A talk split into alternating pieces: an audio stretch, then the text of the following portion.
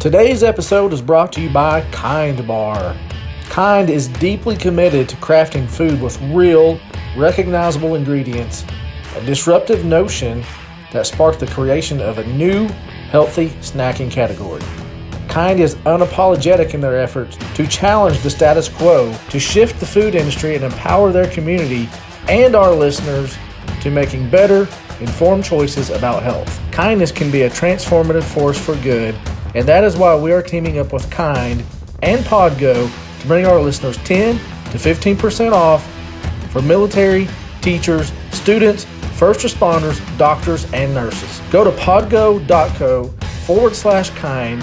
That's podgo.co forward slash kind. That's K I N D, Kind Bar, creating a kinder and healthier world. One act, one snack at a time. And whether you're quarantined in the house or not, you still don't want your gym bag being all nasty. Our sponsor today, Manscaped, is here to make sure your stuff stays in check.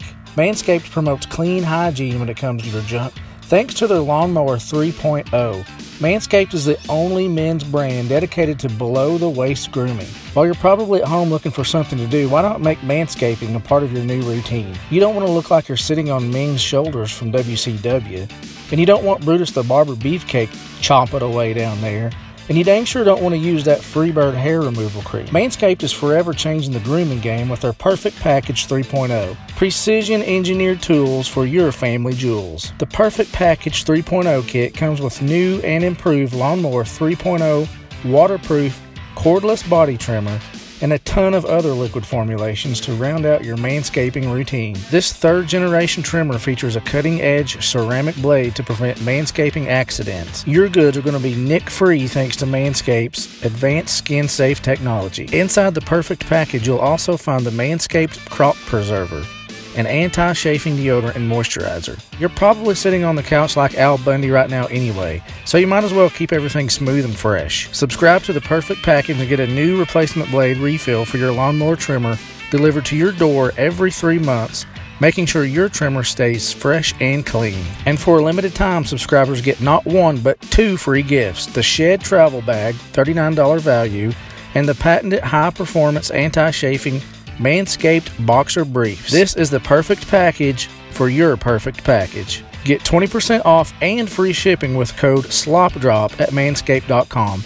That's SLOPDROP, S L O P D R O P. Do yourself a favor and always use the right tools for the job. That's 20% off with free shipping at manscaped.com by using the promo code SLOPDROP, S L O P D R O P.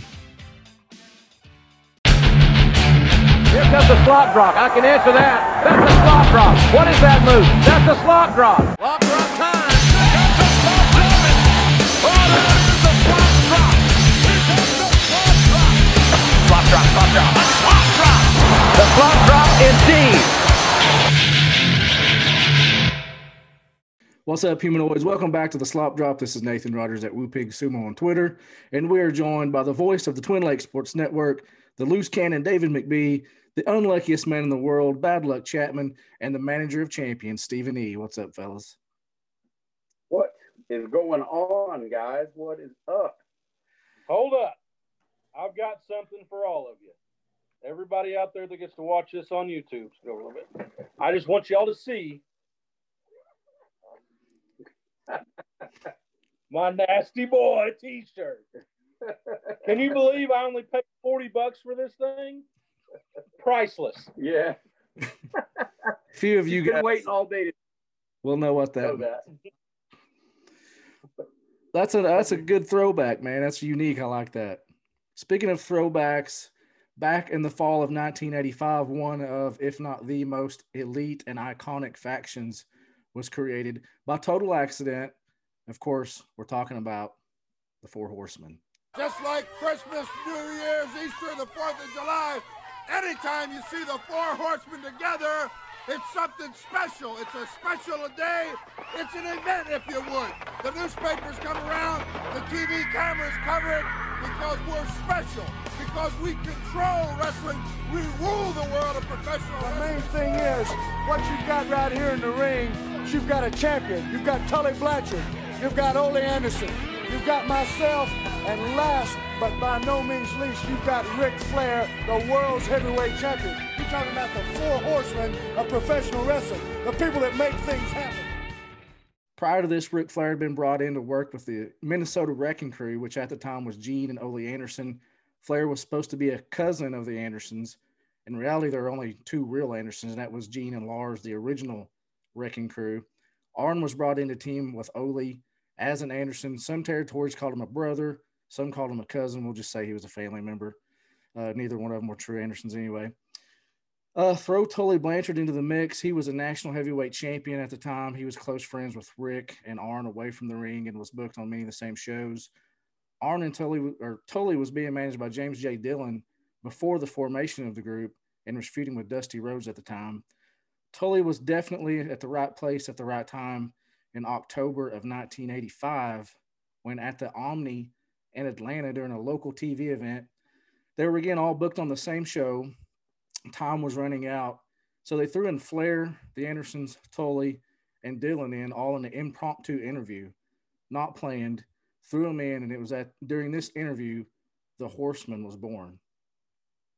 Wow. Wow. I mean, you know, when you think of professional wrestling factions, if if you don't think of the four horsemen within the first two or three that you think of, man, you I, I don't know what to say. The four horsemen are they're just everything that you want in a faction. You know, you had the glitz, you had the glamour, and you had the workhorses, and then you had the manager standing behind them that could, you know, they could, they could, you know, spit with anybody. Uh, it, it, iconic group, one of my favorites of all time. Watching that stuff, uh, you go back and you watch the stuff today, and it's it's almost like you step back in a time machine. You know, uh, it's just it's so over. Well, you've got you start out with the Nasty Boys, and then in a strong second are the Four Horsemen. That's the greatest tag teams of all time. So, yeah, you had glitz, you had glamour, and then you had uh, uh, the unluckiest man in the world, his favorite wrestler, Paul Roma. hey, Paul Roma had talent. We'll get to Roma. But it all started when Anderson made the comment not since the four horsemen of the apocalypse has there ever been this much devastation at the same place at the same time. After that interview ended, the show ended, Tony Schiavone said, I think you just named yourself. Arn said he made the comment on the fly, but Schiavone uh, validated it which led to them referring to themselves as the Four Horsemen. So props to Tony Schiavone. Arn might have came up with it, but Tony kind of named them. I, I I didn't know that. That's news to me, man. Uh, that's uh, that's pretty. That's a pretty cool cool story, though. The way that uh, that they came about, you know, uh, especially you know it, it, Arn, you know, basically calling it out, but not really going with it, and Schiavone sticks it home. You know, that's uh, that's pretty sweet. I didn't know that. Well, Schiavone too. He was he was new as an announcer. He had just started two years earlier in '83. So uh, I mean, just think of all the moments that he lived with the Horsemen, and it's pretty cool for him to be uh, right there at the beginning. Schiavone was very instrumental, I think, in a lot of the early uh, uh promos that they did. You know, he was right there with them, and you know, he just he, he it was uh, it was a good yin and yang for his promos it spread like wildfire. Fans started showing up in suits and shades and sitting front row. At first, there was no leader. They were all equals. They all competed in singles or as tag teams. Uh, it just all happened organically. There was no riders, no booking committee, just a couple guys shooting from the hip during an unplanned promo. Tully was the first to put, put up the four fingers on TV. They usually had most of the titles in the NWA, bragged about their successes. They lived the gimmick away from the ring and traveled in limos, jets, to the cities they wrestled in. Over time, there was 10 different variations of the group. 85 Flair, Arn, Ole, and Blanchard. 87 Flair, Arn, Blanchard, and Luger. 88 Flair, Arn, Blanchard, and Windham. 93 Flair, Arn, Ole, and Roma, which was Chapman's favorite. 89 Flair, Arn, Ole, and Sting. 1990 Flair, Arn, Windham, and Sid. That might be Chapman's favorite. 95 Flair, Arn, Pillman, and Benoit. 97 Flair, Mongo, Benoit, Jeff Jarrett. 97 Flair, Mongo, Benoit, and Curt Hennig. In 1998, the final Flair, Mongo, Benoit, and Malenko. Yeah, boy. you know, when you when you, when you talk about the iconic uh, iconic groups, you can't leave Mongo out of the uh, out of the equation, can you, boys? Right? He was either number going to be number your number five favorite horseman or fifteen. Take your pick. Man, look at all the Hall of Famers that was named. You know, you went through that. Just a, a laundry list of Hall of Famer Hall of Famers with that group.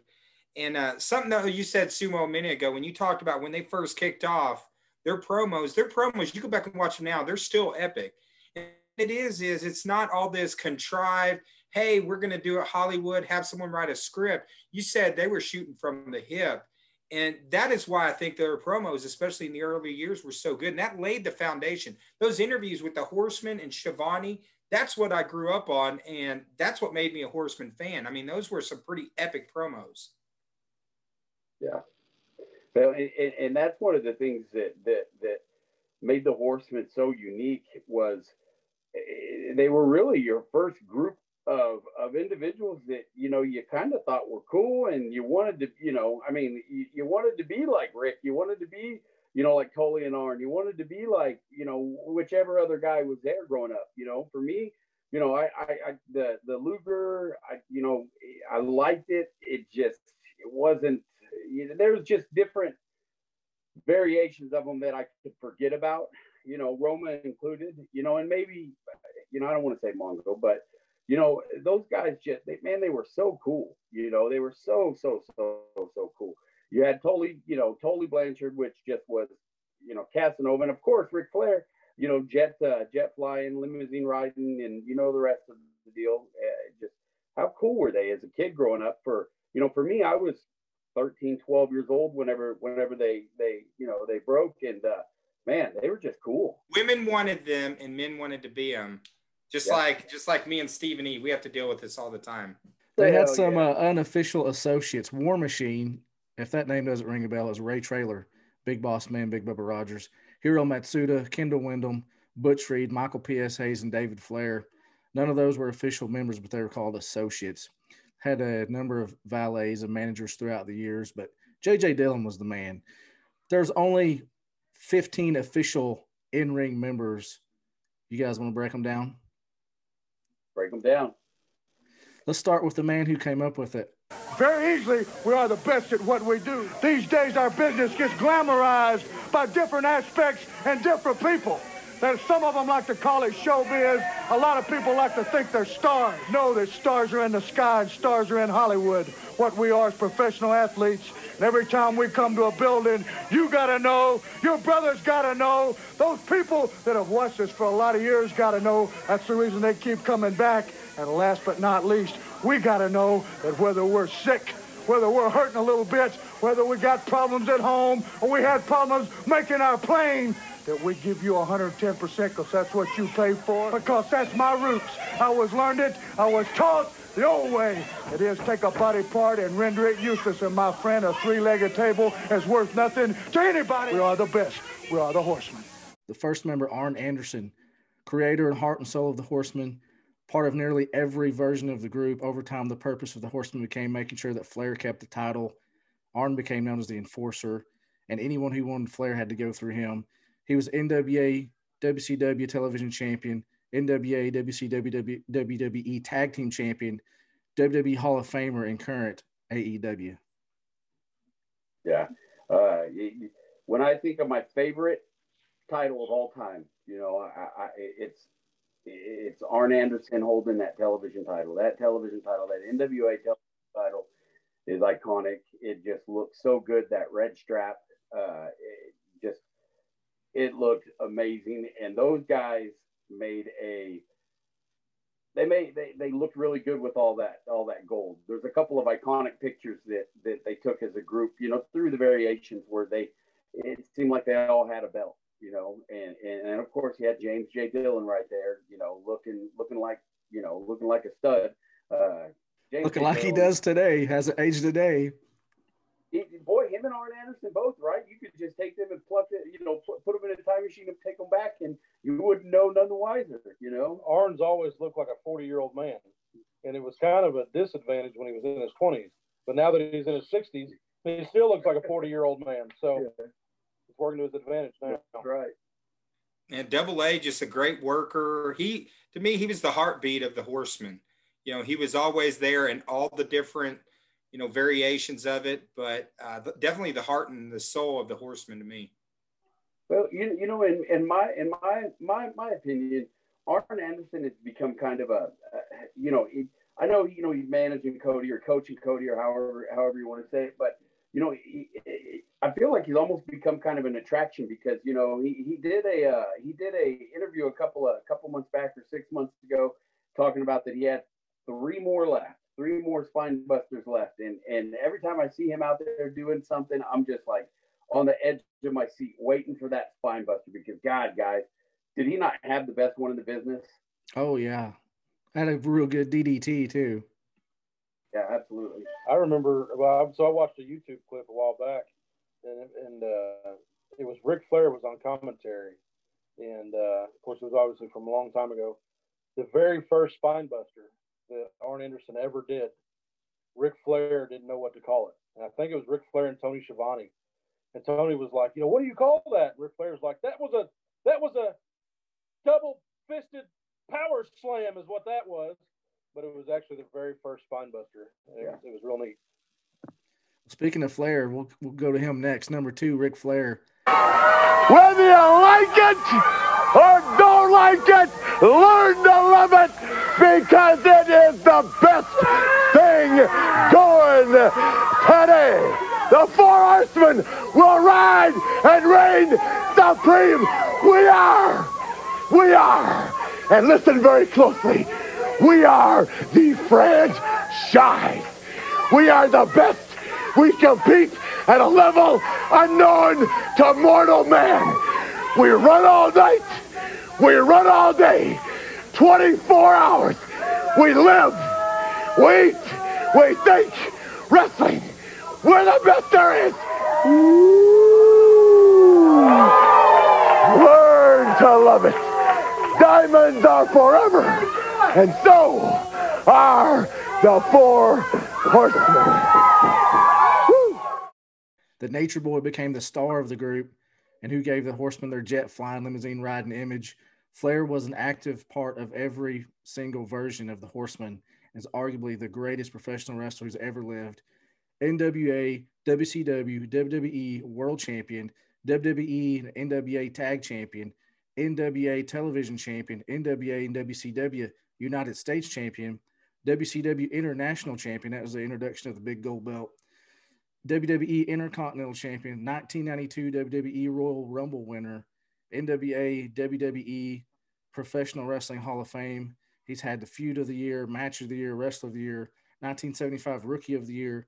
Currently still working WWE. I could go on and on. This doesn't even include all the the minor territory titles he's held. These are just the major ones multiple times. No. I, I I don't think we have enough time to talk about Ric Flair's accomplishments. I've got things to do later tonight, and if we get started on that, we may be here all night long. Oh, hey, one word. He, he's the goat. I think he's the goat.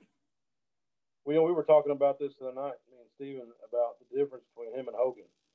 You know, we went went back. I don't even remember what we were watching. Hogan and Goldberg, maybe or something. But Hogan knew how to feed to the crowd. Hogan was a performer. Mm-hmm. Okay. Flair was a worker, mm-hmm. you know, and probably the best worker in the business. And he, I mean, obviously, he got over, you know, Brandon Hogan had his stint in the WWEF, whatever, and then WCW, but he was always that main event guy. He always just came out, and his matches were weren't really, you know, they weren't nothing long, they weren't nothing great. And you've got Ric Flair traveling all over the United States, doing one well, hour you know Iron and, Man matches. Yeah, and Mexico, Japan, everywhere, doing hour hour long matches with with anybody. He, I mean, he can make anybody look good. And uh, you know, to me, it's, there's no there's there's no argument over who the best uh, performer was or best worker was, and that was Ric Flair. That's one of my all time, probably my all time favorites, Ric Flair. Period. Uh, number three, Ole Anderson. We're too big, we're too strong, we're just too good. Anybody that gets in our way, they're going to find out just how good we are.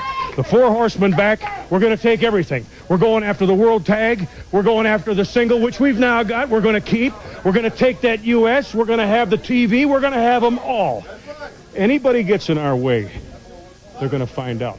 I told you before, I'm dead serious. We don't do a lot of cute stuff. I don't want to yell and don't want to holler. Just want to tell you like it is. We're straight from the shoulder when we say we're better than anybody else. If you don't believe it, you try us. And I don't mean just in the ring. I mean anywhere. I mean we're that good. And I guarantee you, you get a little taste of the Andersons, you get a little taste of the Four Horsemen. You're not going to like it. We're here to stay. We're going to beat everybody that we meet. We're going to take all the belts that we can take. The Four Horsemen are back. Ole was somewhat of the elder spokesman of the group, uh, mainly worked tags with Arn.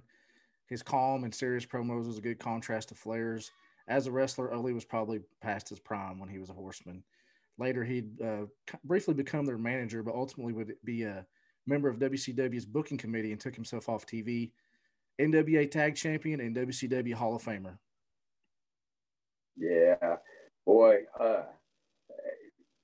when you talk about Ole, you, you can't you can't not talk about how tough that son of a gun was. You know, uh, you go back and you listen to any of the uh, stories, or if you read any of the books that talk about Ole, they, they they've got they've got more choice words than than just tough. You know, over him because I don't think he made a whole lot of friends while he was booking. But you know, uh, tough some bitch, that's for sure. But if you go back and watch, like him, Arn, I love watching him and Arn when they when they were tagging together they would literally their mind was so perfect and so in sync. You know, they they they picked that body part and they worked it to the ground. You know, that's what I was about to say. They'd focus on that one body part go to town. Always, it was always a limb. Well, what's crazy is his legacy. His legacy has kind of been swept under the rug because you know when they went to the WWE Hall of Fame, they had Windham go in, and Ole was a founding member. He was there at the beginning and it just seems you know i know like you mentioned about his uh, legacy as a booker i think he you know what he did as a booker and the enemies he created ultimately has really damaged his legacy i think he had some choice words for the mcmahons and there's some some bitter feelings as why he wasn't chosen to be in that that group you know and honestly though i mean i know we'll get to that in a little bit but but the group that went in is probably my favorite you know windham windham to me was was a much better fit Mm-hmm. Yeah. Fourth member, Tully Blanchard. Tully was great. And we're coming with all the gold, the limousines, all the prestige, all the glory. And when we walk out, we're walking out the same way we walked in because big boys, it ain't talk no more. You got to come prove that you two are the baddest apple in the bushel. Great on the mic, great in the ring, just a valuable asset to this group, severely criminally underrated. We talk all the time about how Jake Roberts and uh, Ted DiBiase and all these underrated guys. You want to know an underrated guy? That's Tully Blanchard. Um, he jumped ship, went to WWE, failed a drug test. When it's time to come back to WCW, they didn't re-sign him. What is crazy about it? He only had five years of national TV exposure. During that time, he became a legend. NWA National Champion, NWA United States Champion, NWA Television Champion, NWA and WWE Tag Team Champion, NWA and WWE Hall of Famer, Feud of the Year, Tag of the Year, on and on. Currently in AEW, only five years of exposure. Man, that's amazing. I didn't, I didn't know that. I didn't know that. If, if you'd asked me, I, I would have, I would have told you. Told has been around since you know, God, since the beginning of wrestling for me, you know. He was at JCP, uh, Jim Crockett Promotions from 84 to 88, and then WWE from 88 to 89. After that, uh, off the radar. Yeah. So he brought he brought Baby Doll, right? Uh, he had Baby Doll originally. Uh, she got the boot, and JJ Dillon became his manager prior to him joining the Horsemen tell you what, J.J. Dillon had a book come out a couple years ago that uh, I, I don't know if any of you guys have read that. That is a good, good, good read. I was very surprised. I didn't realize, you know, when JJ when JJ headed north to, to New York, uh, what I think I believe it was '89, maybe '90. Uh, he he, you know, he became Vince McMahon's left hand man. Everybody knows who his right hand man, of course, was Pat Patterson. Well, James J. Dillon was was Vince McMahon's left hand man, and I tell you what, I didn't realize how how how much influence he had on on the early '90s WWF. You know, uh, it, James J. Dillon has a a I mean he's got a genius mind for for for the business. It, it, it's crazy. But if you guys haven't had a chance to to plunge into that book, man, I I highly suggest doing it. It's really really good. Man, Tully Blanchard, you know, of course he's just kind of made a comeback to AEW uh, just recently. And I've seen a couple of the promos he's done on AEW. And what's crazy is he's been out, what, since like 90, 91, something like that. And he's able to come in and he hasn't missed a beat. And uh, just, it, it, you know, it's crazy that he did all that within five years, but all the influence, you know, think about his match that he had like with Magnum TA and, you know, the feud that they had. I mean, it was brutal for its time and it was so far ahead of its time.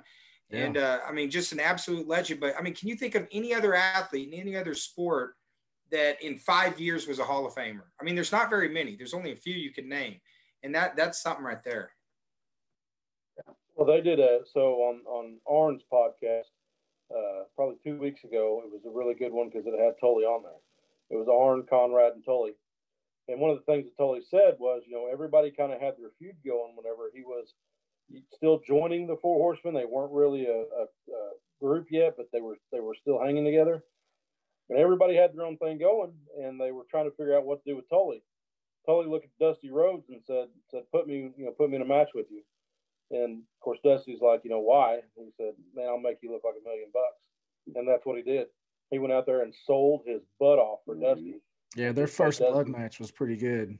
They had absolutely I, I don't know Absolutely. if it was one of the first first blood matches, but it was one of the first that I can remember. Yeah. Uh, well, you know, when when when when you think of that early incarnation of the Four Horsemen, Dusty was was right there. I mean, you know, eh, that's the thing. What that's the thing with wrestling, guys. You you got to have opposites. You got to have somebody to work with. If you don't have somebody to work with that can get themselves over or help get you over, then it's a tough call. But Dusty you know, Dusty Dusty's feud with the Horsemen, and I'm sure we'll get to that, so I won't go any farther. But man, oh man, that was that was something else. yeah. Fifth member Lex Luger, we talked about him last week. Luger first brought into the Horsemen as an associate. Ole was kicked out. Lex was brought in as an official member. I make my own decisions about who I associate with. If there's any voids for these men to be filled, Lex Luger's the man to fill him. Luger went on to become one of the Horsemen's biggest rivals, just like Dusty and Sting. Uh, but while in the group, the Horsemen dominated titles in JCP. Luger was WCW World Champ, WCW TV Champ, NWA and WCW United States Champion, five time one at that, NWA WCW Tag Team Champion, WCW Triple Crown Champion, uh, had Feud of the Year, Match of the Year, Wrestler of the Year, Rookie of the Year in 86, WWE 94 Royal Rumble with Bret Hart, uh, you can listen to episode 131 if you want to hear us talk all about Luger. But Luger, I know he's not your favorite edition, but he wasn't a, a bad edition. No, no, man.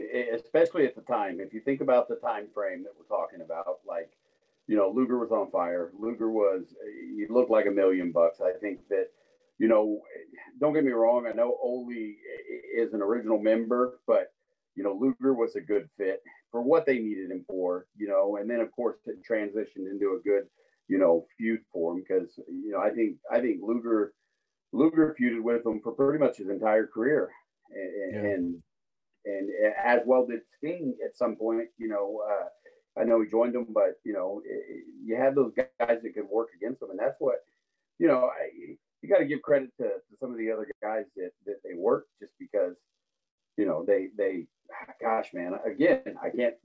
I, I, have this memory, and I'm gonna go. Dusty Rhodes and the gas station beatdown. I mean, how how innovative was that? You know, uh, innovative you know, enough that the cops were called. I believe everybody thought it was a real legit thing. So believable that the cops showed up to, you know, to to to find out what the hell's going on. You know, because you know, four guys just rolled up and beat the beat the shit out of at a at a at a you know the son of a plumber. I think the biggest downfall of Luger being a member of the Horsemen was, you know, you had Arn Anderson, who was your brawler, who was your tough guy, the enforcer. You had Tully, super flamboyant, could work great in the ring, did great. You had you had Nature, Nature Boy, right? Nature was all about the looks. Had the robe, the jets, the limousines. Mm-hmm. you know, wanted all the focus. When I come out, look at me, look at me, look at me. And the problem was is, is NWA was pushing Luger so hard that it was taking the spotlight off of Flair, and they were saying, "Hey, Luger, tell him, look at me, look at me, look at me." And I think that's why he that's why he never really he wasn't he wasn't a bad fit, but he was never the you know the guy to take that spot. Is I think him and Flair kind of competed for you know who's going to get the more attention to where the other guys each had their own mm-hmm. characteristics. Yeah, yeah totally, totally was what you know. I mean, he it, he always had that secondary title or the tag team champion championship where Ric Flair had Big Gold and the championship of the NWA 10 pounds. You know, Tully always had that secondary belt. And I mean, and Arn did too, but you know, when when they didn't have the tag team champions, they they you know they had the different titles mm-hmm. to wherever they were at. You know, um, like I said, there's a couple of iconic promo pictures that that they've got mm-hmm. where I mean they've just got everything. You know, all the all the straps from what from the NWA. It's great.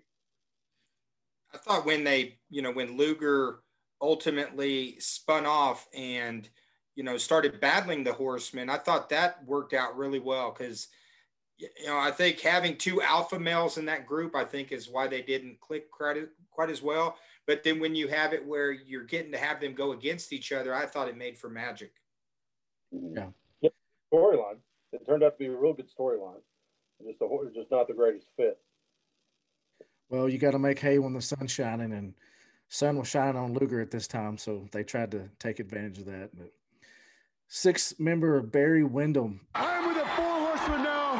Well, I'll tell you what. When I'm on this side looking over there at y'all, I don't have butterflies because we all know for sure exactly what's going to happen. Horseman style, it's going to be done in this cage, and I guarantee you, there's going to be some people hurting and crying and bleeding over there. One of my favorite uh, versions of the group Windham was the most, I'm not going to say the, but one of the most talented guys, eh, not only in the group, but in wrestling, period, was a perfect fit for the Horseman. He could adapt and fit any role they needed him to be in.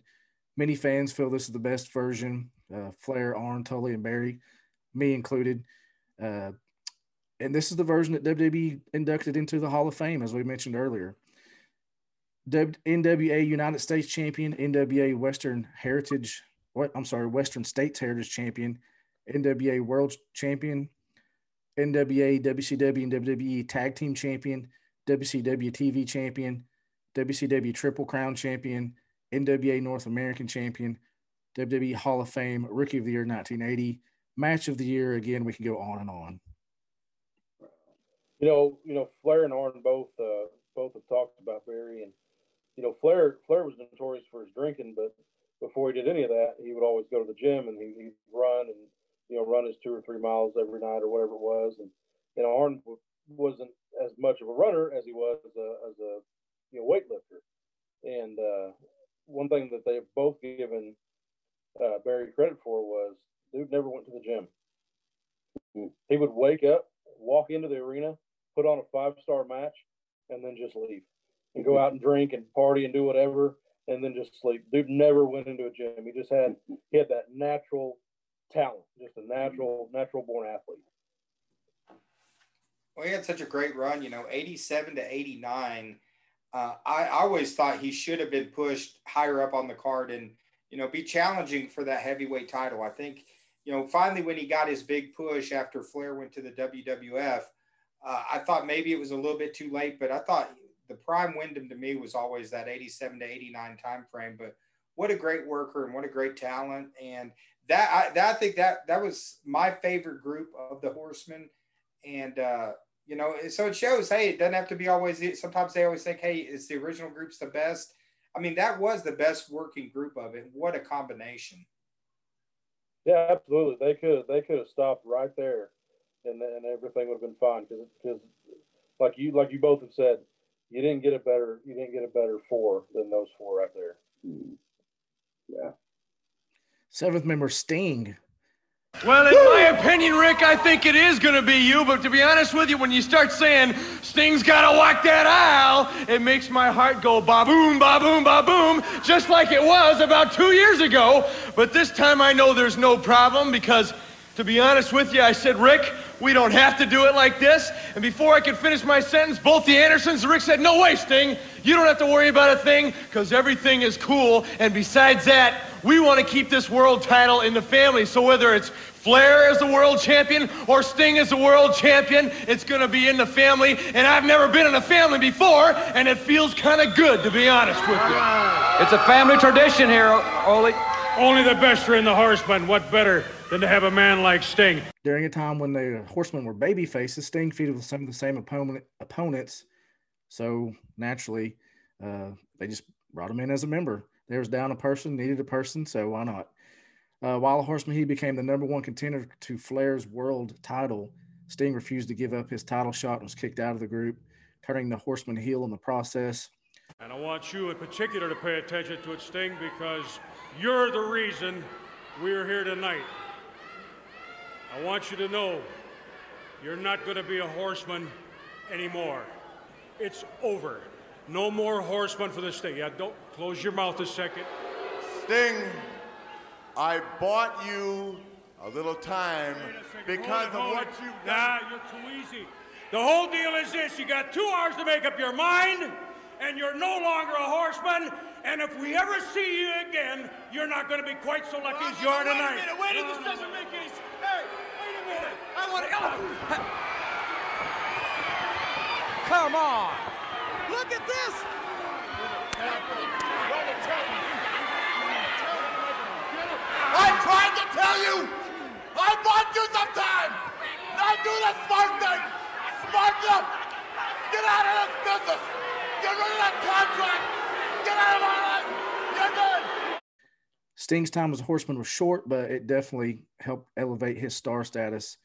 Sting, an NWA TV champion, NWA, WCW, TNA world champion, WCW international champion, WCW United States champion, UWF, WCW, TNA tag team champion, WCW Battle Bowl winner, WCW Triple Crown champion, match of the year, wrestler of the year, TNA, WWE Hall of Famer, and currently in AEW. Good for the storyline, but but they Sting didn't need it. You know, it, it was it was was what it was. But honestly, I mean that that dude's been on fire since he broke Kurt, and, and he, you know, in my opinion, he didn't need it. But I, I get it for the storyline part of it. Well, I think Yeah, everyone do- I saw that coming, you know, when he was going to turn on him. Yeah, I mean, it wasn't a surprise. Everyone knew it was coming. Then what's funny is later, you know, 96, 97, they they tried again where, you know, you know, Flair's uh, you know, I need you, Sting, I need you. Then they him and Arn turn on. And it's like we all saw that coming, and that's what recreated the Horseman. Actually, it was late '95. Uh, you know, everyone saw that coming. It's like they almost tried to recreate exactly what they did with Luger, and Sting was just not a fit in it. Number eighth member, Sid Vicious. Sid joined the Horsemen shortly after Sting was kicked out of the group. He was brought in as an enforcer.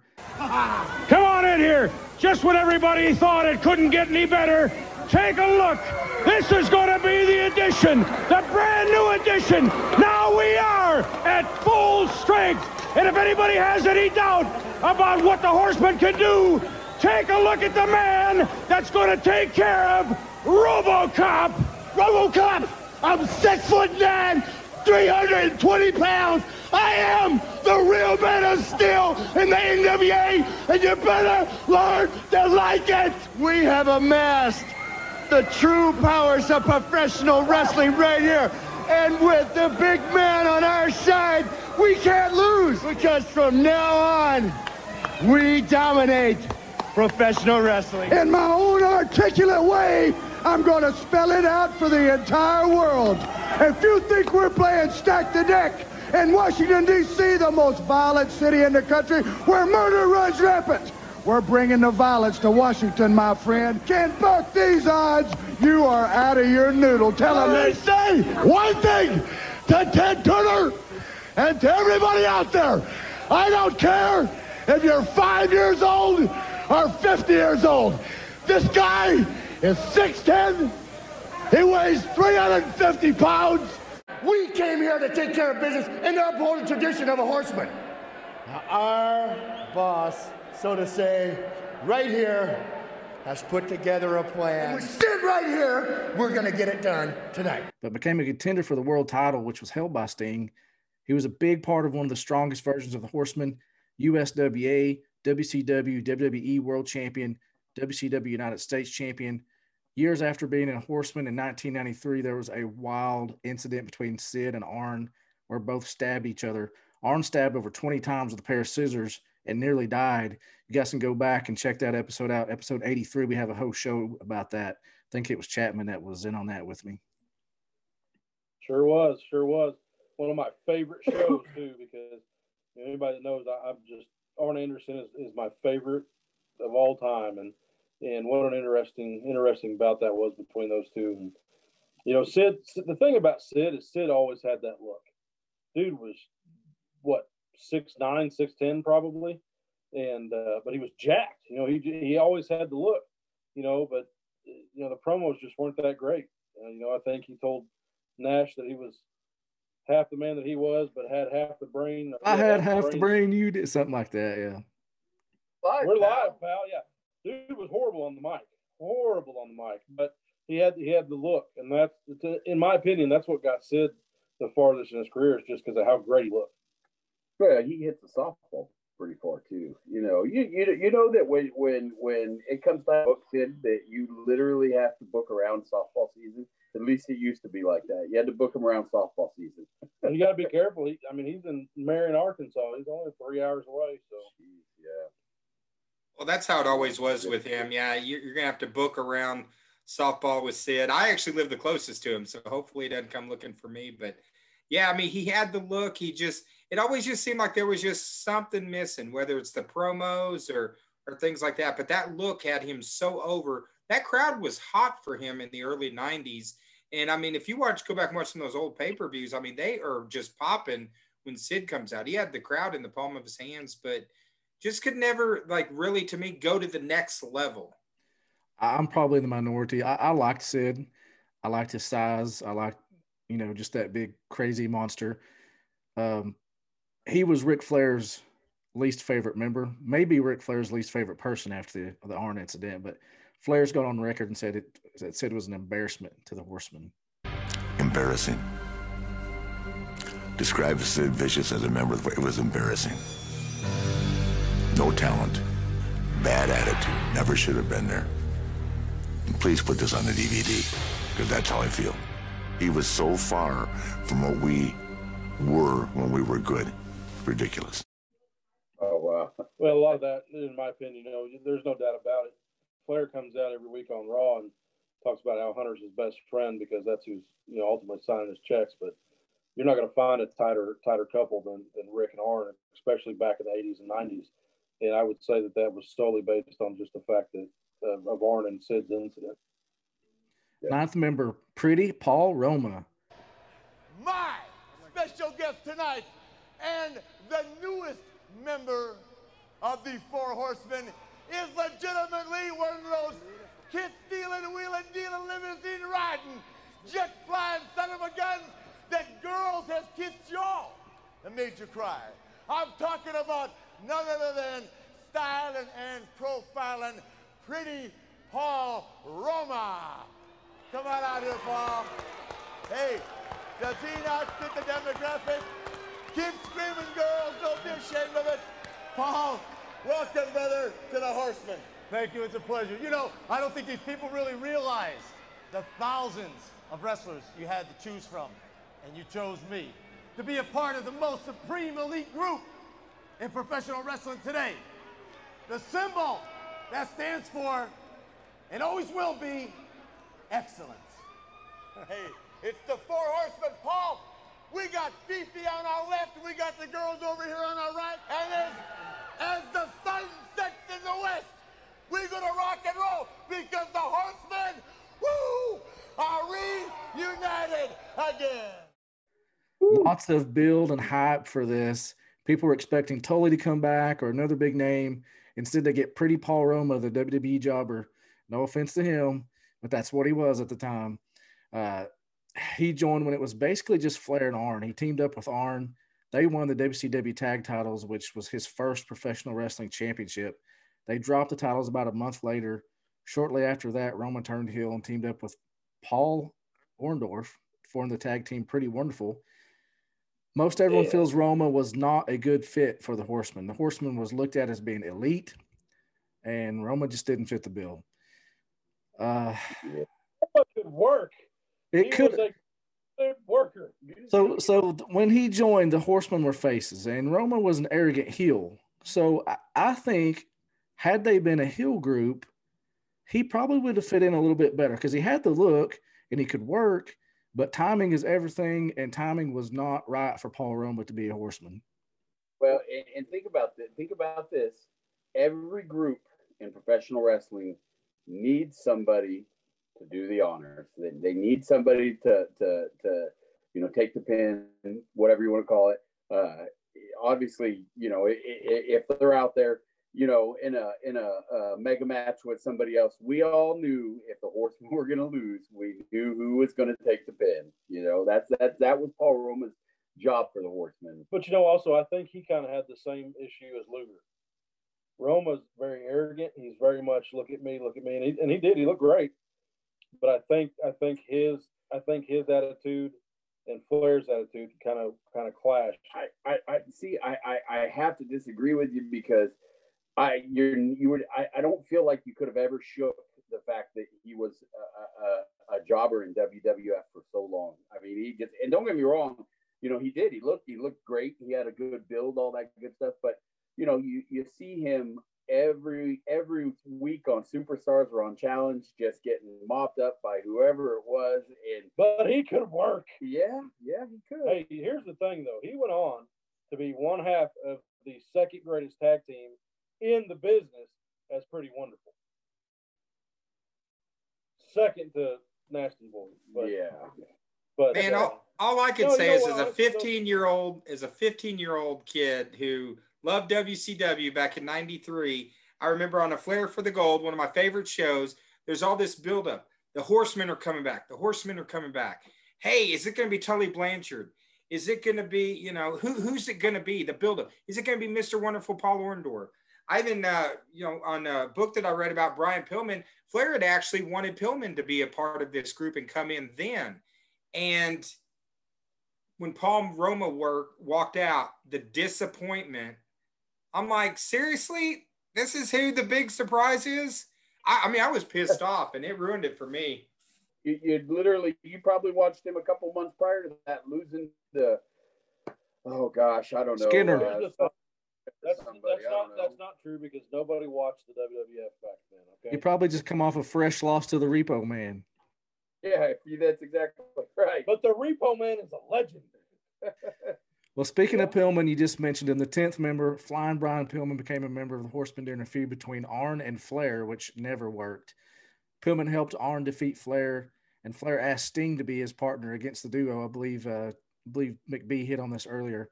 This was all a swerve where Flair turned on Sting and reformed the Horsemen with Pillman as a member. It's a chance of a lifetime to be a part of the greatest dynasty in the history of professional sports. Everybody on the planet wanted to be a horseman. It was during this time where Pillman developed his loose cannon persona. Many think the loose cannon gimmick wasn't a good fit for the horseman, but it definitely elevated Brian Pillman. Pillman, WCW oh. lightweight champion, NWA WCW tag team champion. He's had a feud of the year, rookie of the year, tag team of the year in the Canadian Wrestling Hall of Fame. And for whatever reason, when they inducted the Hart Foundation, they didn't include Brian Pillman in the WWE Hall of Fame. Well, Pillman, like when he jo- when he joined this group, man, I was I was excited because you had Benoit and Pillman, the reformation, and I was like, hey, you got a youth movement. You got Benoit that can work, and I know we'll talk about him. You got Pillman that could flat out work, and uh, you know it was September of '95 when they got together. Then, you know, all of a sudden he started acting crazy during his interviews. I'm like, what the heck is going on? This loose cannon character started to form. So by January or February, he was already at the Horseman.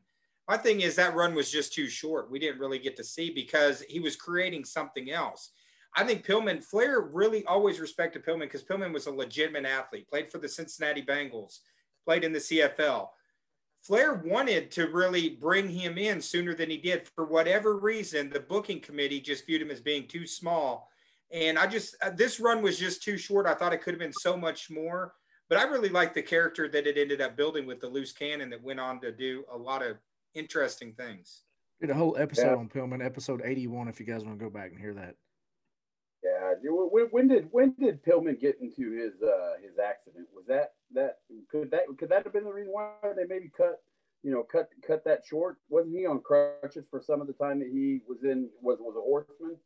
That well, was actually, yeah, that was actually he had just he went to ECW where he was you know bouncing back and forth. He was doing his one eight hundred line and all that, and they were supposed to have a match with Shane Douglas, and then he ended up you know having the accident and ended up getting signed to a contract at the WWF. But you know for a period of time there, you know he was collecting a paycheck from the WWF, ECW, and WCW all at the same time. So he was playing them all against each other and got a great deal out of it. But He was actually one of the unfortunately, two first- years later, he was dead. He's one of the first hot free agents that people were. Every organization at the time was after this new loose cannon guy. So here's my question, though. You know, when you think of the four horsemen, do you think of cruiserweights? Well, eventually, Yeah. look at the later members. I know that's what I'm getting at. Malenko, Benoit, all those guys. But when I think of when I think of the horsemen, I think of the elite. You know, the top of the top with Barry Windham being one of them, and Tully and all that. You know, for me, and I know we're getting to the other guys, but to me, the cruiserweights, even though they went on to be, you know, heavyweight champions at other promotions, they they weren't they they weren't horsemen to me. I don't know. I've got a different opinion about size in wrestling than I used to, and I compare that to.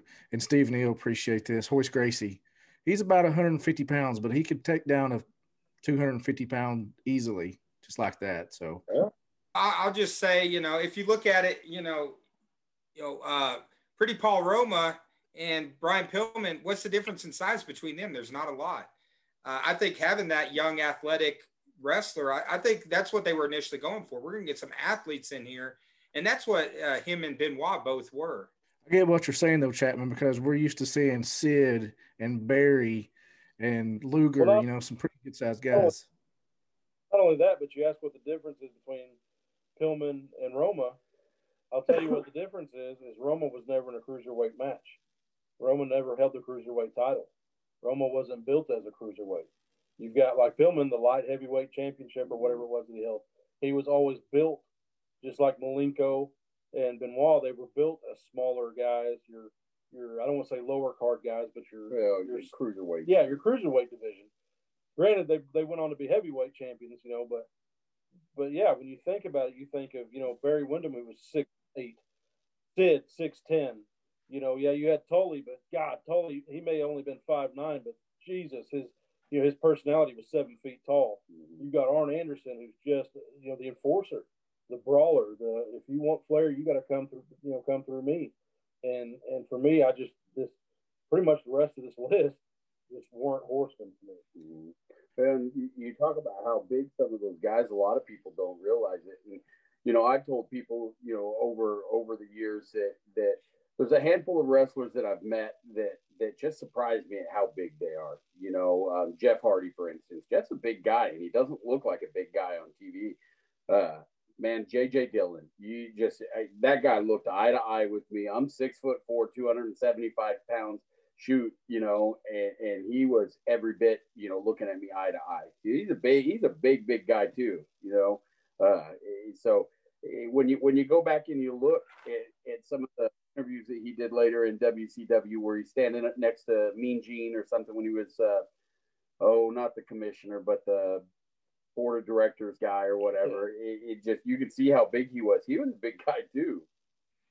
Well, and I think timing too was all about, you know, when they reformed the Horsemen, they've been away for a few years. When they brought him back, of course, at this time, now Hogan's in WCW.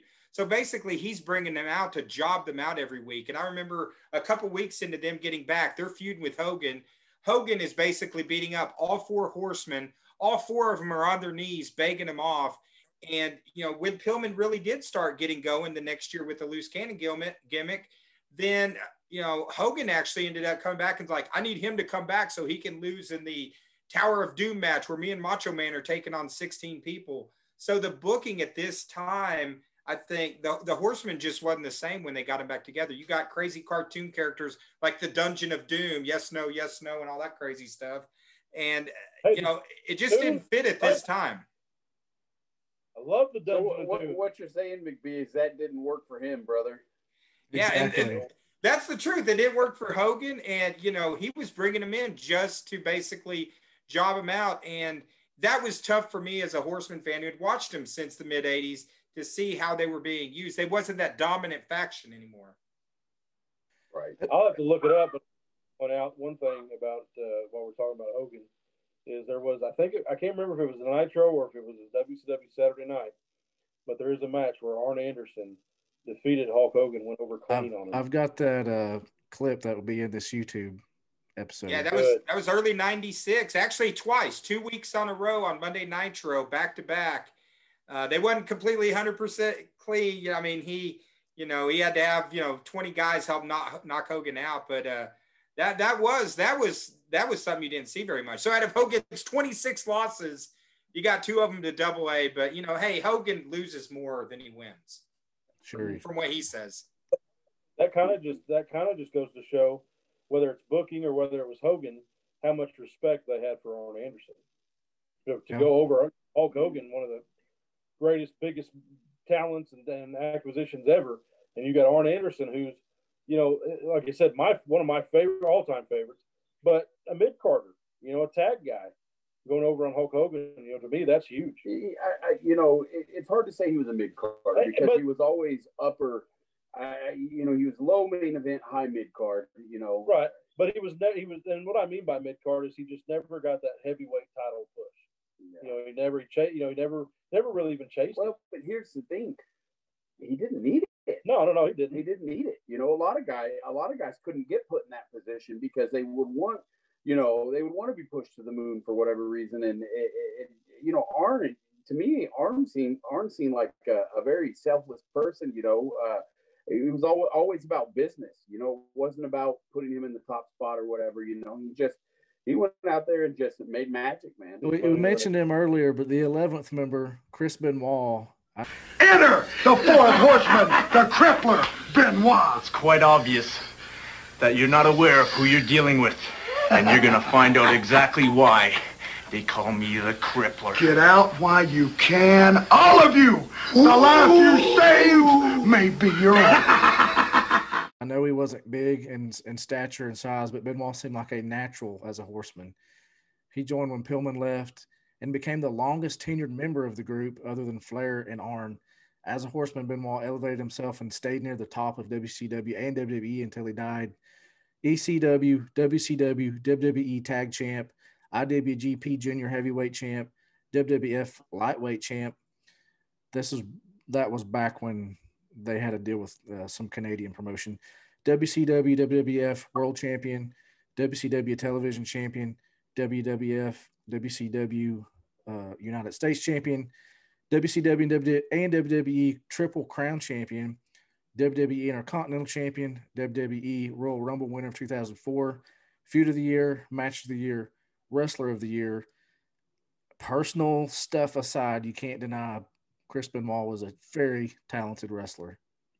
Oh, You know, it, it, again, man, oh man, you're just going down and, and listing his accomplishments right there. It just it, makes you kind of kind of realize how, regardless of whatever happened, just how how influential he was in, in in wrestling. You know, at the time when they first when he first joined the Horsemen.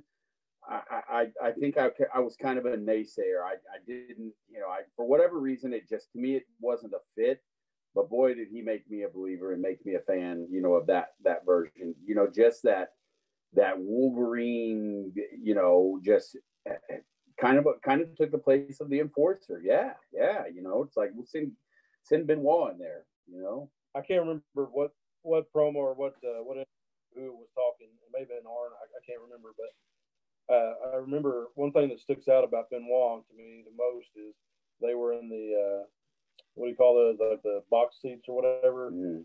up top, and and it was at an event, and they were going to end up coming down through the crowd and jumping whoever was in the ring. But uh, the the story goes that uh, there was a kid that kept looking at Benoit and kept you know holding up the four four fingers, and you know Benoit was like, you know, yeah, yeah. Well, I guess he finally got irritated because the kid just kept doing it, kept doing it, kept doing it. And he looks at Arn and is like, you know, what the what the heck is this kid doing, man? He said, throw the four and see if he does it. Arn looks at him and says, "Man, obviously you can't see." He said, "The kid's not doing the four; he's waving. The kid didn't have a thumb."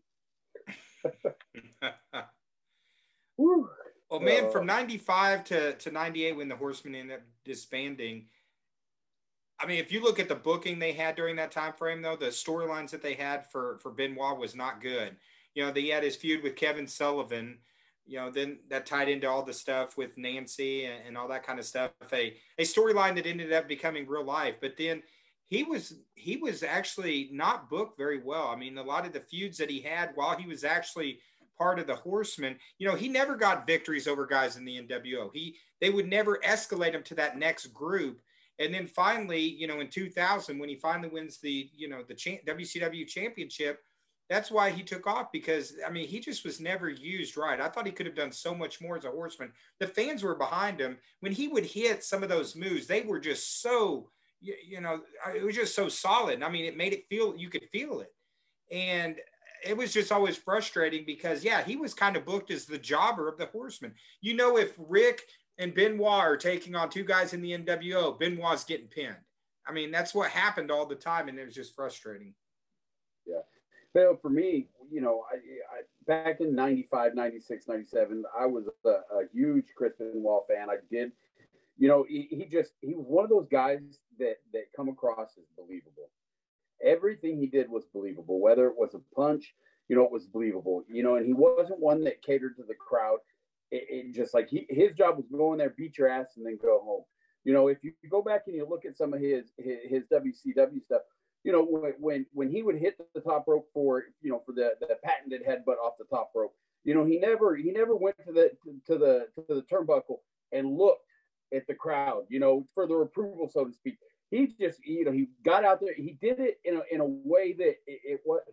He put, it, yep, he put he it just go straight to the top and do it. But you know, there was some showmanship about how he was doing it, but it was different. It wasn't you know, t- you know, take one step on the turnbuckle, look at the crowd, you know, and then take another step, and then it just, you know, I, he he was a great performer, man. Chris Benoit was a great performer, and and you know, it's unfortunate what happened. Uh, Well, man, it was just it was just devastating because he had such a great career, but like that is what he's known for, and his legacy is ultimately going to be tarnished.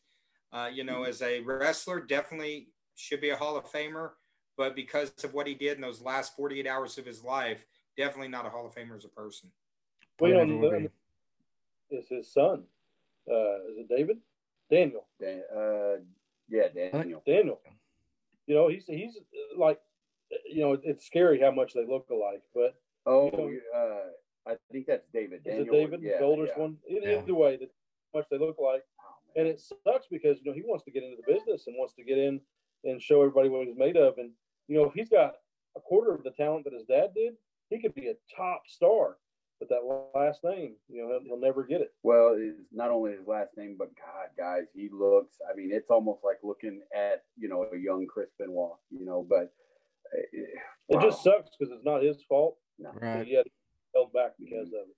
boy, wouldn't, he- wouldn't you know to get trained and and to see him and Brian Pillman Jr. you know team up later in life. You know, wouldn't that be something? You That'd know, be but pretty sweet. yeah. 12th member, Steve Mongo McMichael. Mongo, probably the unlikeliest member of the Horsemen. Well, listen, my friend. Anytime you get a chance to be a full horseman, you jump at it. Listen up,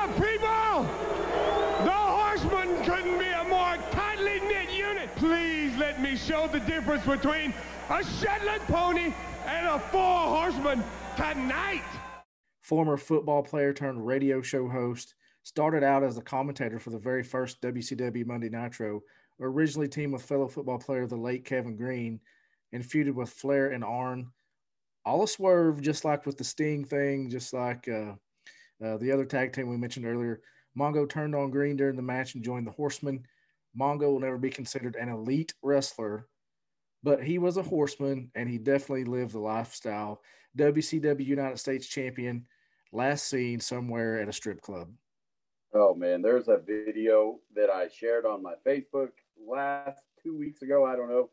Mongo Oh. is ready to wrestle, and it they you know they yep you, you cue the clown car music and all that good stuff. Ah, Man, oh man, uh, who do you who do you think Mongo knew to get that spot?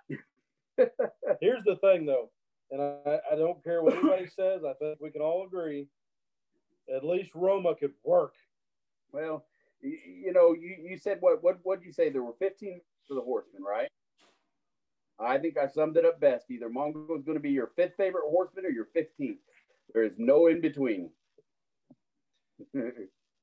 Well, the, the, the, whole thing with Mongo, Flair wanted him on there because he was an athlete. Know, I, I think Flair's the one that pushed it. He liked he, Flair liked having those guys that were legitimate athletes and could go, similar to like bringing Pillman in, you know, earlier than that. But Mongo, by the time he got into professional wrestling, his football career, which you know, fantastic career he had in the NFL, it destroyed his knees. And you know, he wasn't the same athlete that he was when he won the the Super Bowl with the Chicago Bears in '85 and unfortunately he could never work and it was almost it was scary like like he's legitimately going to hurt someone. And that video that, that you posted man that says all you need to know right there. Check out stephen e's feed check it out. But i will say let's give a shout out to the space cowboy jason jones because mongo is his favorite horseman member. Of all time. So, yeah. you know, there you go for that. Yeah i i you know now, now since since we're including Mongo as, as, one of the horsemen, does that leave Pepe out of the equation, or is Pepe an honorary member of the horsemen? He's four and a quarter. Oh yeah, yeah, he, he he's he's an honorary member of the horsemen. Pepe, the the, the Chihuahua dog. you know, the bad part is Mongo was no better on the mic uh, doing commentary than he was in the ring. It was just a circus all the way around. Yeah. God, Mongo, you were horrible. Well, hey, Mongo did bring one thing to the professional res- wrestling business. That's his yeah, wife, Deborah, and puppies. There you go. Yeah, yeah. Or two things to the business. That spawned off a whole new generation right there. And, and speaking of her, the 13th member, Jeff Jarrett. If the four horsemen are way up here, and they're going to stay up here with Jeff Jarrett, a member. Only a horseman from February to June in 1997 joined the Horsemen, a storyline that nearly split the group. Flair wanted uh, Jarrett to join while Arn, Benoit, and Mongo were against it. Jarrett eventually became a member, but Mongo and him started feuding. Uh, have to do with uh, uh, what's her name, Deborah. Jarrett was a member of again only four months. USWA, NWA, TNA, WCW World Champion, TNA King of the Mountain Champion, USWA, WWE Tag Team Champion, WCW United States Champion, USWA World Tag Champion, NWA North American Champion, WWF Internet Intercontinental Champion, WWF Inter, uh, European Champion, TNA and WWE Hall of Fame member, working in WWE today. Jeff Jarrett, thoughts on him? And the Forgot worst the- outfit of all time, that terrible Chippendales outfit. God, why do you have to mention that? I didn't want to ever see something like that again. Terrible accolades. Uh, he was the uh, Global Wrestling Federation heavyweight champion. yeah, I, again, I didn't include all the little territories, and then uh, his GD, GWF thing that he started at one time. But yeah, broke five thousand uh, guitars, never drew a dime. Hmm. You know, honestly though, you look at Jeff Jarrett's career, and Jeff Jarrett was a great worker. He really was. He was a great showman. He could do a lot, but I mean, he again, the the biggest problem they had after Barry was was all these guys that that were a lot like Flair that had a lot of the same similarities. You know, the look at me or the the lifestyle and stuff like that. Look at Jarrett. You had the blonde hair, you had the strut, you had the figure four leg lock. You know, I, I don't think that was a big downfall. Is There's just I think never going to work. This version of Jarrett was a horrible member. But fast forward when he started uh, his stuff thing with Arn or not Arn Owen, and he started uh, he changed up his his outfit. He cut his hair. He had more edge to him when he came back to WCW. That would have been a much better fit for the Horseman than this Chippendales long blonde haired guy. It looked dated. It looked dated. And that, and then again, why? Because that takes away what Flair's doing. It's, he doesn't have the long hair, the strut, and the figure four. He's got more of that edge, that attitude era, almost like I mean, a souped up Arn. I, you, you know, I'm gonna, I have to agree with you, uh, Man, that outfit that he wore, whoever designed his gear said that this was a good idea. Was absolutely going like he's trying to he's trying to get him booted out. You know, it's like, hey, here, here's a great idea. Put this on. Yeah, right. Well, don't forget the don't forget the cowboy hat with the double J that used to light up. Well, but that was that was a character driven, you know, uh, you know, he was a character. He was double J, Jeff Jarrett, J E double A. Yeah, once he dropped that character, he still rocked those ugly things. Why? Yeah, it was horrible. Hey, that, hat was great. You know, what's crazy? It. What's crazy is it was '97, so you got the NWO. It's all about reality TV. They're destroying people in the back parking lot. These guys, you know, Scott Hall, Kevin Nash, real characters, and then you still had him in this mid '80s wrestling mm-hmm. outfit with the hair and everything. It just seems so dated, and it it that it didn't fit. It just didn't fit when he came over, and I think that's why it was so short term. Yeah, the Jarrett that came back to WCW later that character I think could have fit in, but the Jarrett at that time, it was wrong place, wrong time. Well, you know, the, here's the thing: the Horseman didn't need a country music star over there. You know, I mean, he just couldn't wait to be with my baby tonight. well, you know, you know, you know, when he invented himself, so to speak, and came back to WCW with the Slapnuts character, I, I, I personally like that character. I like, I you know, too. I like, I, you know, I'm gonna I'm gonna pop for anybody who comes, and I don't care if even today, you know, because Elias is a recycled, you know, character from you know from Jeff Jarrett with the guitar and stuff. If you see him out there with the guitar, nine times out of ten, he's going to use it to some some advantage. But you know, seeing Jeff Jarrett go and, and just bust people up with that thing and and seeing him do it every, you know, it seemed like every week he was hitting them, and and you gotta love that baby powder effect. Hey, I, I, tell you what, man, I'm not gonna lie. When when he when you know he had a couple of weeks, I think it was probably two years ago, where he came out and he worked matches.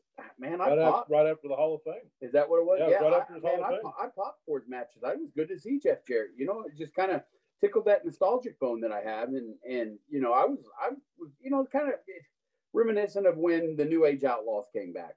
You know, uh, mm-hmm. it, it just you know, it just reminded me of old times. I don't know. I, I, I and besides, when he came out, he looked, God, he looked, looked good. good. He looked just as good as he did, you know, his last couple of years. And, you know, it doesn't look like he aged in 20 years type thing.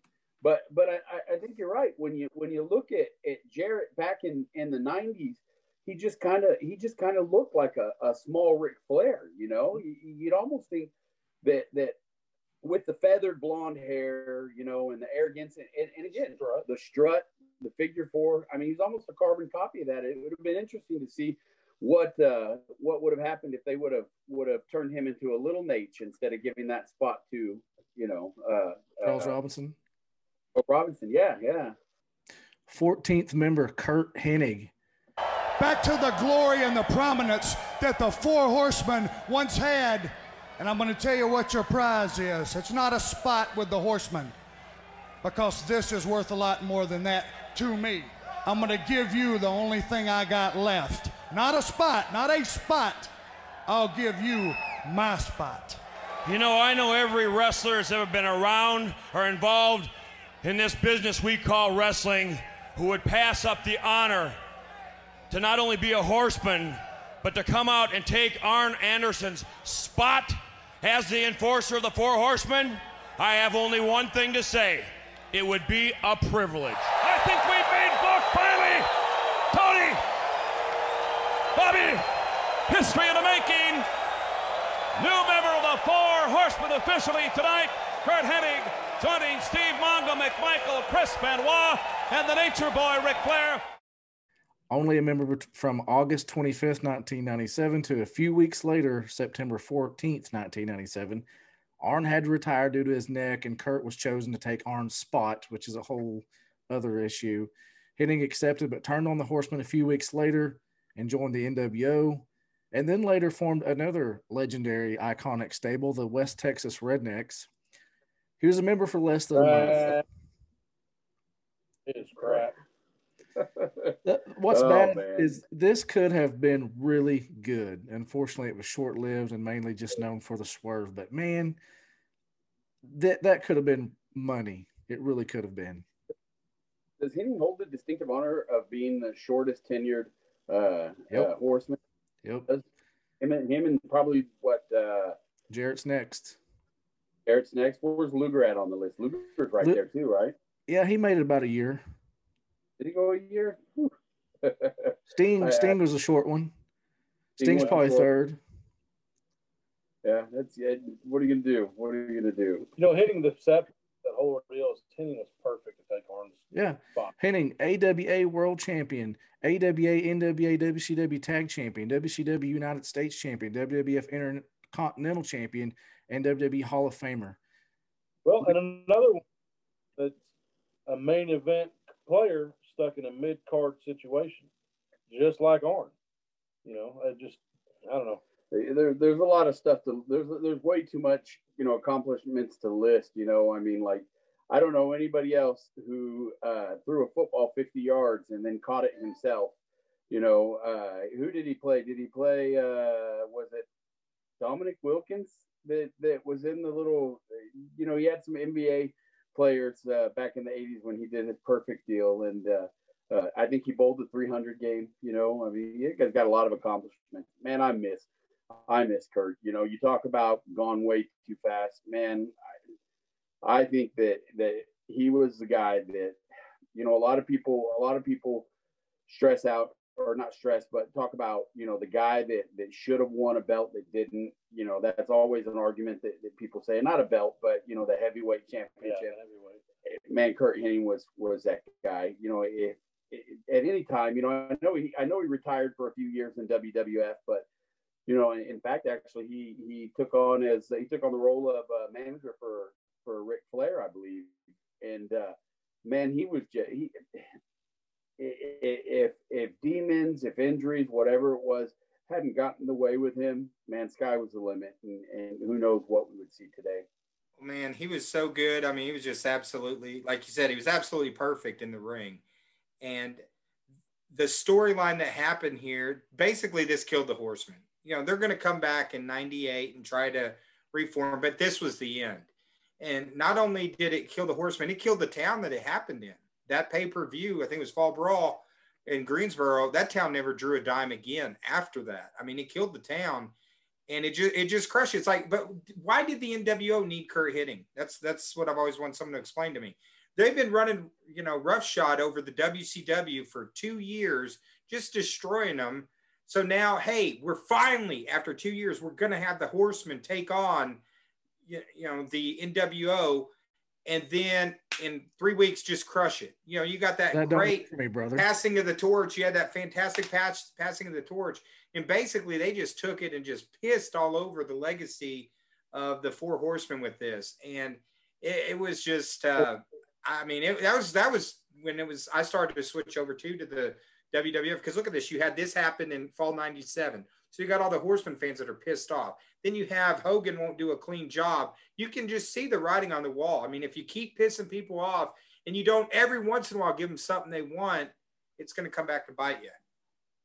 Uh, well, just the just the amount of disrespect towards Arn Anderson, a guy who who literally still to this day is giving his life to this business, and and you know he should have been world champion but never was. You know another guy like that, but you know just just that Anderson name and and everybody everybody in the 80s and 90s knows you know knew who Arn Anderson was, and for you to take it and literally like you said just piss all over not just the Horseman but but him in general you know, and he's talked about this and told you know about that whole angle, and you know, they they say, oh well, he knew what was coming, he knew what was coming, and he'll flat out tell you, you know, he didn't, No. he didn't have a clue Yeah. how bad it was going to be, and the thing that bo- you know, the thing that, that makes you, you know, you, you see these guys on TV, and then you know Hogan, any, anybody, Warrior, all these guys, Macho, and you kind of forget that they're human at time, and and, and during Arn's podcast.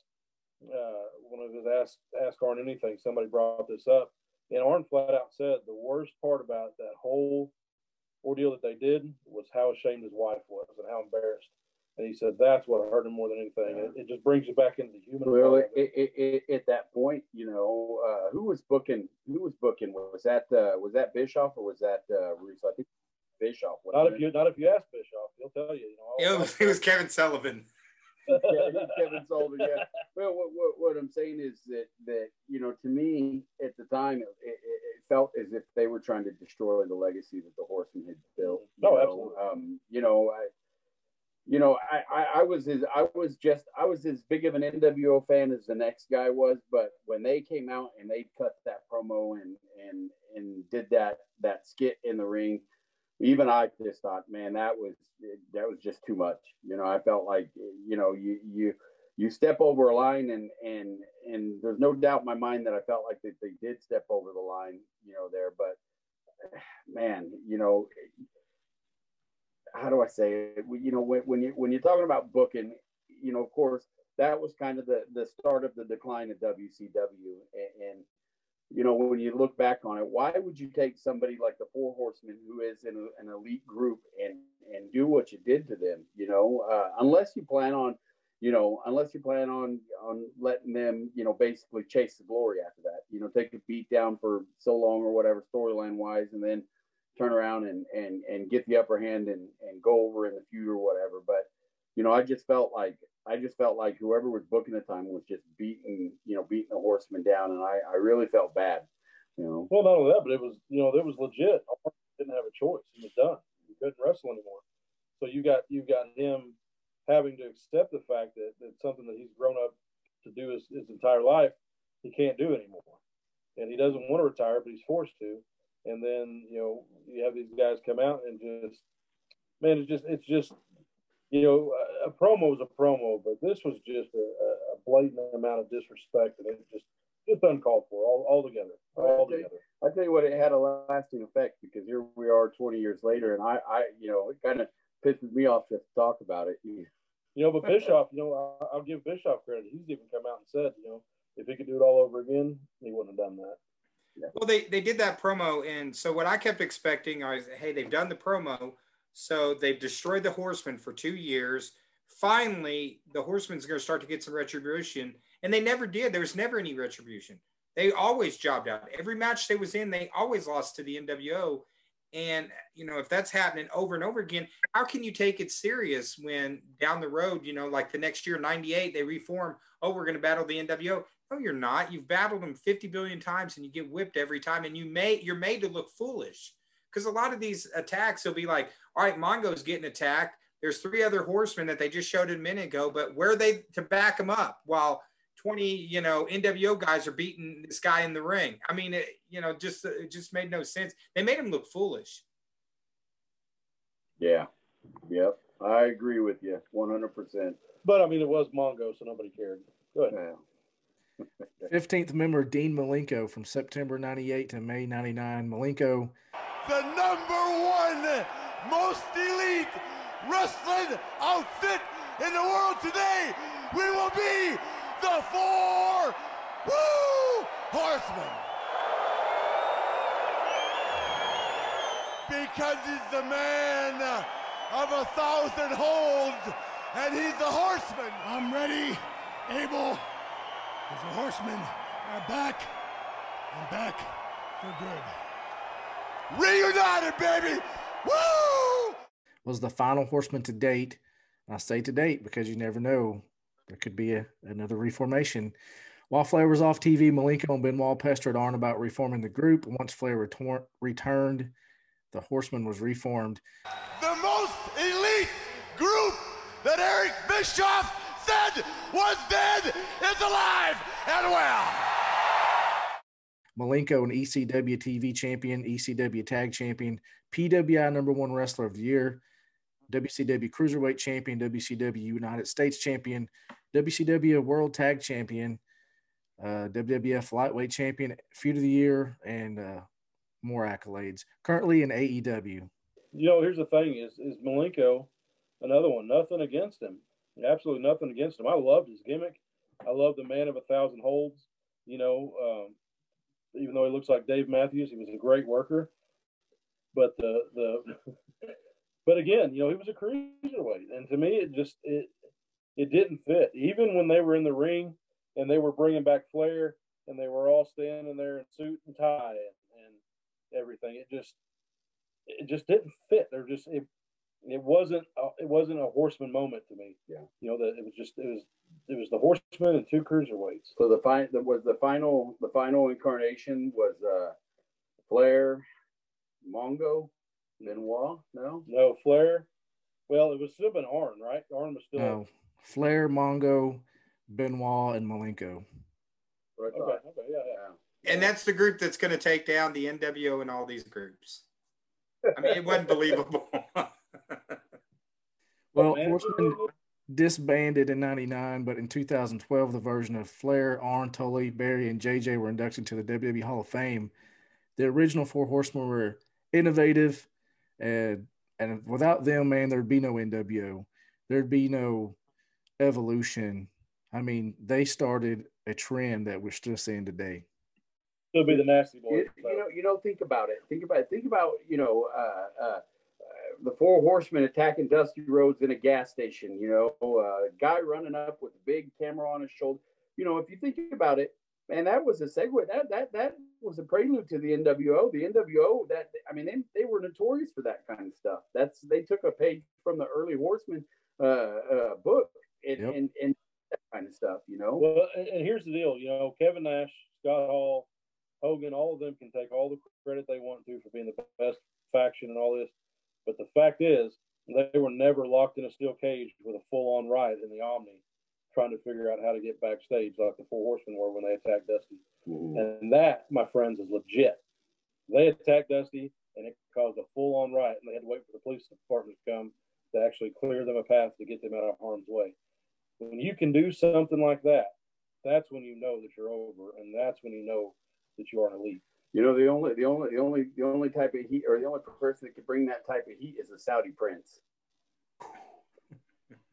All right, roundtable. B, Who's your favorite member? Um, I, I would say my favorite member's got to be, you know, Flair. Flair's always got to be my favorite member, but the Horsemen to me, they're always going to be the symbol of excellence. And when I think of uh, factions, that's always the greatest faction of all time. Bad Luck Chapman, favorite member. Arn Anderson, I knew it. double A. Stephen E. I, I, I think there's only, you know, to me, there's only one favorite. You can, you know, you can go down the 15 and you can put them in order, but Ric Flair. Now, Ric Flair, I could, I could kind of make light a light joke and say Mongo, but man, like the was Ric Flair. To this day, when you when you think of horsemen, if you don't think of, you know, uh, uh, sunglasses and blonde hair and suit. See, and I don't, man. I, I think of Arn Anderson standing there in that satin jacket, the big old square, you know, yellow tinted glasses. He's standing there and he's got his side profile, and he goes, "You talk about the horseman. You talk about your rebel." And you know, he throws up those. That to me is the horseman. I got to go. Arn Flair. He was the, the original group, and he was in the last, the very last group. I got to go Flair. Least favorite, McBee. All right, I know uh I know Chapman's gonna disagree with me, but uh Roma's the only jobber. Ro- Roma's the jobber of the group because at least Mongo, they still had, even though he's terrible, he was winning his matches. You don't bring in a WWF jobber that's working house shows, jobbing out and and make him a horseman for the love of God. You had Steve Austin in there. Why not make Austin a horseman? All the all the possibilities, and we get Paul freaking Roma. Hey, let me tell you, tell you something. Let me comment on that on a for real note. Stunning Steve Austin, I 110% think could have pulled off being a horseman back then. Oh yeah, we'll get really do. we'll get to that question in a second. Who's your least favorite member? Uh, least favorite. I'm probably going to go with Sid. And the reason why and not Mongo is simply because Mongo was entertaining to me. He was That- so bad. That was Flair's least favorite. Stephen Sid E. was- Yep. Oh, well, well, you know, of course, uh, uh, you know, favorite gonna obviously go with Ric Flair. When you talk about my least favorite horseman, gosh, man, I'm gonna have to go. With, I'm gonna have to. I'm gonna have to side with you, McBee. I'm gonna have to side with you, Paul Roma, man. Like when you think of when you think of of horsemen, Paul Roma does not fit the equation. I'm sorry.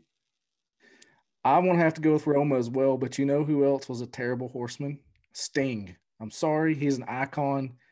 He did not need to be in the horseman. They're limousine mm. riding, jet flying. They're not makeup wearing surfers. No. No, I agree. You know, I do agree with that. He was, you know, Sid was my least favorite as far as the person, but the least favorite faction would have been with Sting. Because I, I, agree, he didn't need it. He didn't belong. Okay, who's your fa- out of all the versions? Who's your favorite group? Oh, the one with Barry. Yeah, Barry Arn, Tully, and Flair. Uh, I would agree with. Yeah, I agree. I ran that poll, and uh, all of us agree. The third most popular, uh, Flair, Arn, Windham, and Sid. The second most popular was Flair, Arn, Ole, and Tully, the original, and then uh, most everybody voted their first, uh, their favorite was Flair, Arn, Tully, and Barry, the Hall of Fame version. But I'll tell you how bad it was with Sid. I just thought about this. There was actually a promo pic, and maybe it was War Games or something, but they're all standing there in suits and, and dressed like they dress, and they've got Sid in the background in like a wife beater and some camo pants or something. Just, just a hor- worst, worst member, worst member ever. You mentioned He thought it was softball practice. He didn't realize they were doing. He thought it was at a softball practice. we we talked about Steve Austin would be a good member back then. Let's go back in the past.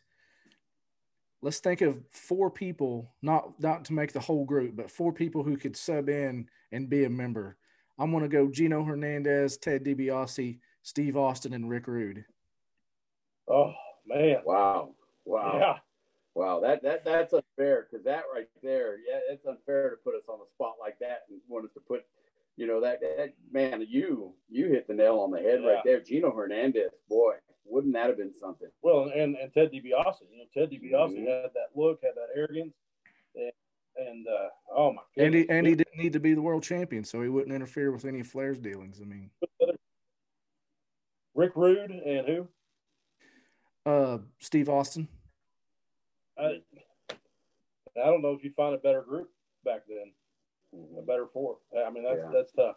Yeah, well, let's see. Uh, you know, I, Gino Hernandez, of course. I, I got to throw this out there because I know that there was there was loose talk years ago about him becoming one of, of the members. Was Bobby Eaton? You know, Bobby Eaton. They talked about Bobby Yeah. becoming a horseman. I think Bobby Bobby to become a horseman. You know, you know the problem though is is if you look at all the horsemen throughout the years, except for Sid, they could all talk on the mic. They- Malink. Malenko didn't talk much, or Ole. They would. They would. They would. Yeah. You know, and Bobby would. Well, you know that, that, that- could he could he have done uh, as bad of a job as like a Benoit? Because Benoit was his promos were pretty bad. Malenko, But see, the problem promos is- weren't. Right, and I'm not saying he could do. He would do. It. But that's where J.J. Dillon could have came in. But but at least they would talk. You know, yeah. Bobby accepted mid states when the first times I met him, and uh, you know they had that big thing, and Bobby Jay stuck the mic over, and Bobby's like, yeah, uh, thank you. you know, and that's that's what you got. Yeah, well, but you know, if you ask Bobby, Bobby will tell you that that that's not his strong. Right. That's yeah. know, That's all I'm saying is, uh, worker wise, absolutely, Yeah, he's a workhorse. absolutely. He's a workhorse. I, I like that addition though, Stephen E. Bobby Eaton. What about you, McBee? Man, the group that you said, I, I just don't. I can't think of anything better than that group. I think every single one of them fit. Um, I think I, I think that's the group right there. I mean, I can't think of anyone else that would be a better fit than that. Let's play this game. Who would be the who would be the least? Uh, if the four horsemen consisted of four members, like let's say Mongo, Jeff Jarrett, uh, Oh, you know, the worst four horsemen. Sid, Sid. Well, you know, Sid would have probably shined at that. Sid and Roma. Uh, Jesus.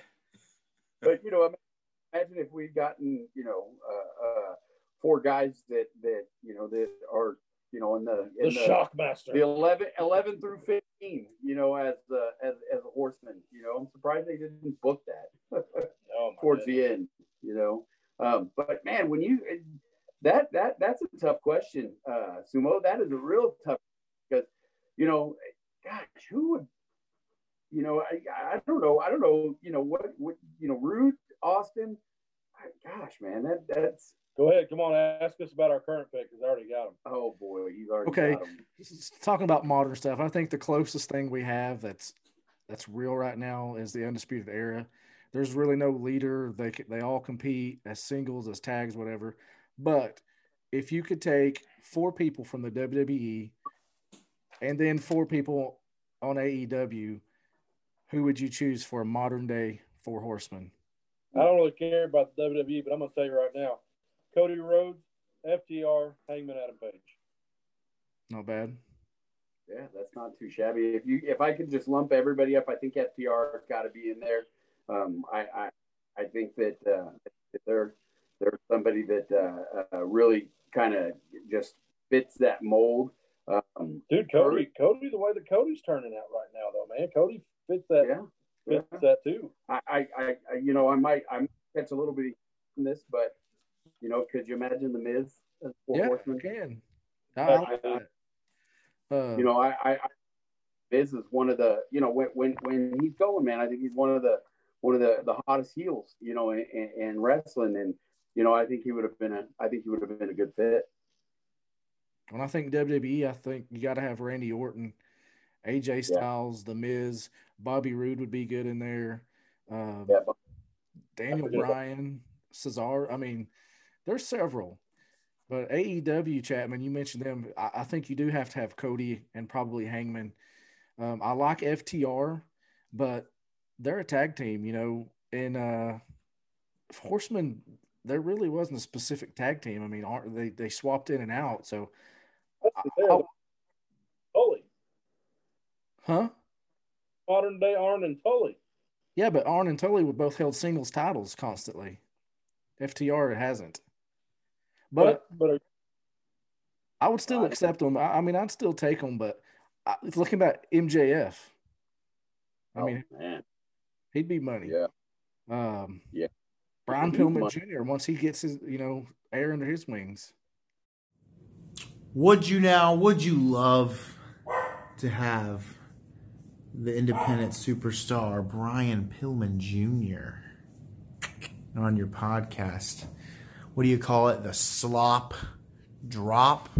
Well, I'll tell you what, the only slop that I'm dropping is going to be in that toilet over there. So until you guys can come up with a cool name to parade around on you, YouTube, iTunes, Podbean, Google, whatever you have, until you can come up with a proper name for royalty, such as myself, then uh, your fans are going to be the only one listening to the slop drop. And until you bring me in under my terms, then I'll think about giving your podcast a listen, okay? But as far as all you other fans out there, if you like slop and you want to hear the drop, then go on and check out the slop drop. I I tell you what, guys, I am a fan of Brian Pillman Jr. He is just that that haircut, the lineage. He just he, to me, he's a throwback, and I can't wait to watch that kid rise. You know, What are um, they, the Varsity Blondes or something? the varsity blondes. Now the other kid, Cassidy, whatever, I, you know, I don't know. You know, you could you could do you could replace him with just about anybody, but I think that I think that Pillman's money. I think Pillman Jr. is money, and it may take a couple of years to develop that character and for him to kind of kind of come to his own. But when he does, man, I think he's going to be a player. What do you think, McBee? You got four people in mind? Well, man, I mean, that's, I mean, I had like Robert Roode down. I thought he'd be a real good fit. Miz, I think, is a really good fit. I kind of like having the FTR group in there. Uh, I threw out another one too. It's not AEW or WWE, but like a uh, Nick Aldis type character. I thought Yeah. from NWA might be a good fit. I like Nick Aldis. Yeah, Nick Aldis. Nick Aldis has that that he just has that gosh, he that leader, that Ric Flair esque, you know, vibe to him that that you know that that you know when when you think of the Horsemen, you think of the elite, you think of of the t- top guys. I reckon. I guess Aldis looks like a top guy. You know, to me, he just looks. It, it, it's it. To be honest with you, I'm surprised he hasn't wound up in in you know Connecticut yet. But Is, it, is he still the NWA heavyweight champion? I believe Yeah, he is. yeah, he's still NWA heavyweight champ. You know, with the with the crossover with AEW and, and, and NWA, I'm kind of surprised we haven't seen him on there. I bet you he probably he's probably going to show up on there, especially you got Thunder Rosa and all them. They've been crossing over. I can see I can see them setting up something big, maybe a title versus title. That'd be nice to see. Who knows what the status of the NWA is right now? I mean, they've kind of. I was so excited when they resurrected that. Now, it's it's kind of disheartening when you're seeing ROH and Impact and everybody else has came back to at least taping, crowd or no crowd, and nothing from the NWA.